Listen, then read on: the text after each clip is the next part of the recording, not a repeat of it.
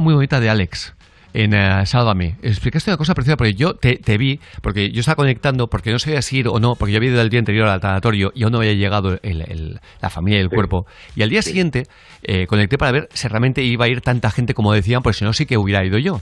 Y cuando vi que realmente iba tanta, tanta gente, pensé, bueno, yo he ido el día anterior, yo ya hablaré como hablé con su hermano, eh, yo he querido estar cuando la familia eh, me, necesitaba y no cuando ya hay tanta gente.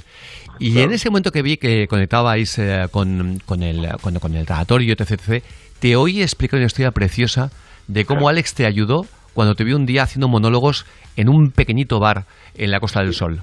Es cierto, ahí estaba yo en, en Estepona, además es, es, una parte del libro que cuento, ¿no? Cuando me marché a, un poco queriendo irme de todo, era, era un momento en el que difícil, era un momento en el que no tenía prácticamente recursos y entonces yo, eh, para salir adelante, pues fíjate, monté un pequeño show en una cervecería en el último rincón de, de, aquel pueblo, ¿no?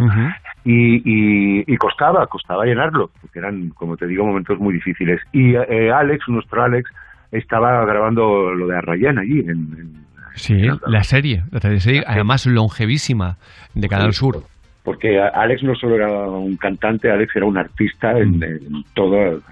Y, vino, se acercó, que no tenía por qué, tampoco teníamos una relación eh, muy estrecha, nos conocíamos, se portó como un compañero, como un amigo, mm, me llenó el local, y porque si no llega a ser por él, eh, no lo hubiese ni ni de coña, lo llenó, eh, y aquel mes, eh, ostras, gracias a él pude comer. Pero es que además lo hizo con un cariño, con una amabilidad y una generosidad que jamás eh, se me olvidará. Y yo creo que cuando la gente se marcha, eh, hay que señalar y, y, hablar de él y de todo lo bueno que nos dio, ¿sabes? Porque siguen aquí con nosotros y hay que señalar lo bueno de ellos. Alex era un gran, un gran chaval, ante todo.